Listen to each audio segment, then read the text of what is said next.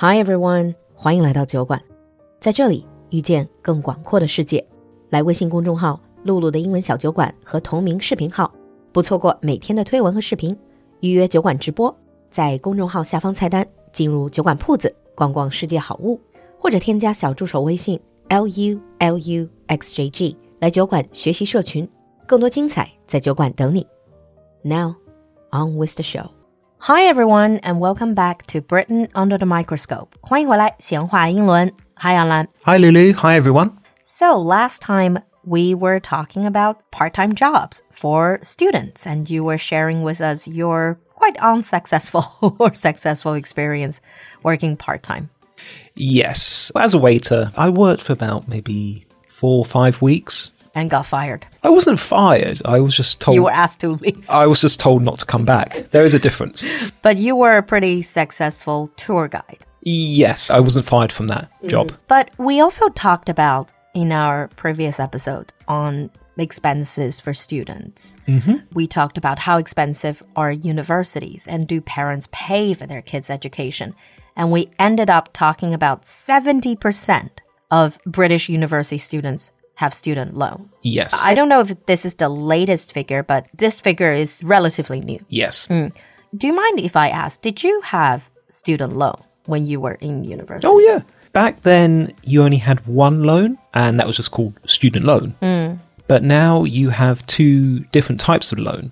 Okay. You have a tuition fee loan, which is the loan directly for your tuition fees.Oh, 就是学费的贷款. Yeah. This is paid directly to the university.And for everyday expenses, rent and all of that, you have the maintenance loan.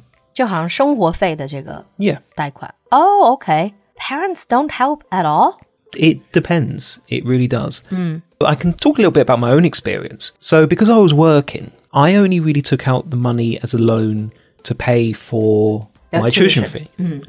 That's because my first year at university, I lived in Halls.And I actually used my savings to pay for the fees to live in Halls. And I worked to get a little bit of that extra money. And the second and third year, I lived at home. So I would say in that type of situation is quite common. My parents didn't ask me for rent or I didn't have to chip in for food and drink and things like that. I see. So they don't give you money per se. You don't get pocket money. But they basically, in a way, subsidized your living because...They allow you to live under their roof without charging you. Oh, yeah. They don't charge you for food when you stayed at home. Yeah. That sort of thing. I see. And there are some parents that do give an allowance to their kids. But I would say that's not seen as a good thing. That's not seen as something the children would be particularly proud of. Also, they're not going to go around and say, Mom and my dad, they just give me £5,000. They're not going to do that. Well, no, because...People would actually judge them because the whole idea of being at university is that you are becoming more independent. So that's why lots of university students, they're trying to go to universities probably a bit further away from where they live. I see. I can take my niece, for example. At the moment, she's looking at universities that are completely in different cities from where she lives now because she wants to be independent. She wants to have her own life.I can relate to that, actually. So when I was choosing universities, when I was in high school, I was also... It's not really like running away from your parents because you don't like your parents. It's more like you want to prove that you can make it on your own. Exactly. And I would say for 17, 18-year-olds in the UK, they don't look at themselves as children anymore. They want to start living a more independent life. And that's something that is...actively encouraged. So it's not about how much allowance their parents would give them. It's more like how much they can earn and what kind of life they can live. Now, bringing it a little bit back to student loan, can anyone living or British national, can anyone apply and get it approved? Yes. The maintenance loan is means tested, though. Means tested? So that means they do award you a loan based on your household income and where you're studying. So, for example, if you're living in London, then you get more money. But even if you come from a very rich family, you can still apply for a maintenance loan. What? Why? Isn't that a waste of public resources? Well, no, because you're still repaying the money and you're repaying it at low rates of interest. But technically, even if your family income is very high, you can get some money from the government.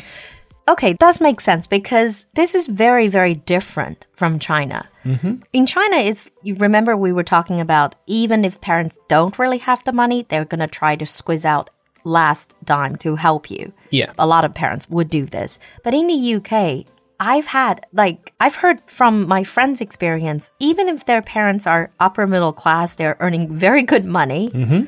but they'll be like, this is our money. You're an adult now.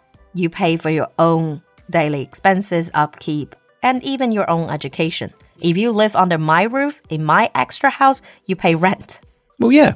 And that's, I would say, is a fundamental difference. And that's where a lot of misunderstanding comes from. Mm. I've always remembered telling my Chinese friends this, and they go, what? So the parents don't care about their children? It's not like that at all. It's because at that age, the perception is the child is an adult. They need to start looking after themselves. They need to be able to deal with matters as they arise. That's not necessarily going to mean that, okay, if they get into like mountains of debt and they become homeless, the parents are going to say, no, you have to kind of work your way up. No, that won't happen. But it doesn't happen also because student loan in the UK is very different from student loan in the US. We talked about this. Yeah. In the US, it can be crippling debt and it will affect your credit score. 就是美国的那个学生贷款其实是很要命的，一个是它的利息很高，再有一个就是它会影响你的信用评级的。For example, if you have student loan, but you want to buy a house, it's going to affect you. But in the UK, student loan is at a very low rate, 1.5%. Probably a little bit more than that now, but it's quite low. 这个利息非常低，然后就是不会影响你的信用评级。你要再去买房子干嘛的话，even if you have student loan, you will still be able to get mortgage. Yeah, I have a mortgage on a house in the UK and I had student loan. It didn't affect it at all. What would affect it is if you default on your payments. But you don't really have that in the UK because if you're living in the UK, then it's deducted almost like a tax.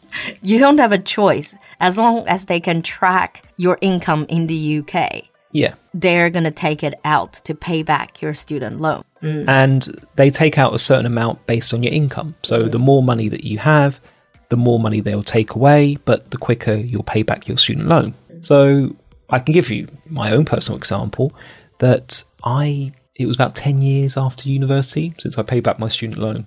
And I didn't even have the highest amount of student loan. I actually had a very low amount. But they probably only take out a little bit. But also your situation is very different. If you work overseas, they can't track your income. Oh, they used to give me letters and phone calls saying like, okay, can you let us know where you are? Because they can't track your income, therefore they cannot. But they can track you. I see. And how they do it, if they can't find you, they'll just put up the maximum amount of interest. Oh, I see. So you get somewhat punished that way. So you have to sign a declaration, declaring your income, where you are, etc., etc. But apart from the student loan, we're talking about taking out a student loan to pay for your tuition.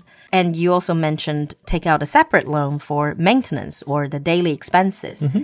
I'm curious, how much expense does a university student need in the UK or in London, for example? London, I did actually look up the statistics on this.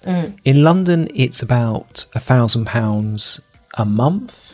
£1,000 a month. 那就是8000多人民币. Yeah. This is on top of tuition. On top of tuition. But it depends on the sort of lifestyle. Of course. So, for example, if you're living in a slightly swankier halls of residence, then it's more expensive. If you're self-catered or if you're catered. My own living expenses were actually quite low because I got free transport in London because of my family. Oh. They worked for London Transport. That's a huge expense. Huge expense. And I didn't have to pay for that. And also, I would go home on occasion. And I was living at home. Just eat mom and dad's food. Exactly. I was quite lucky. So I did actually spend money, but most of it was spending on going out. Yeah, social expense. That's a huge chunk of it. And also, you know, you can go very high or very low. That's very elastic. And the thing is, being a university student as well, kind of spending loads of money, kind of being really conspicuous in how much you're spending. Like, for example, as we were saying, if you get an allowance from your mum or dad, it's not seen as a positive thing. It's not necessarily going to make you very popular. Unless they want to spend your money. Well, yeah. And before we finish this whole talk, I would like to ask about, what do other university students think about your part-time job? Did they think it was normal? Or did other university kids, did they have part-time job as well? A lot of my friends had part-time jobs. It was seen as normal, really. I would have a part-time job. I would be able to still meet up with my friends, go out for drinks and things like that. It was just seen as very normal, not seen as anything to be ashamed of. Like, oh, my family's poor. It was actually seen as just a normal thing, and yeah, nobody really cared that much. And I guess if your parents don't give you money, whether they are rich or poor, then it makes no difference whether your family's loaded or not. Well, exactly. And I would say the impression is that I was lucky because I had a bit of extra money. Yeah, this is very different. Of course, we're not saying that all parents are like that. Of course, you get some super rich parents that are going to really they're going to shower their kids with money. Of course, they are. But we're talking about the general situation here again. All right. And on that note, I think we're going to wrap up these two episodes about part-time job, students' expenses. Leave us a comment in the comment section, especially if you are currently in university or if you're the parent of a university student. What is your general expenses? I'm really just curious. I'm nosy. And what type of part-time job do you do? Or would you actually want a part-time job when you're at university? Yes, absolutely. On that note, we're going to finish today's episode. We'll see you next time. Bye. Bye.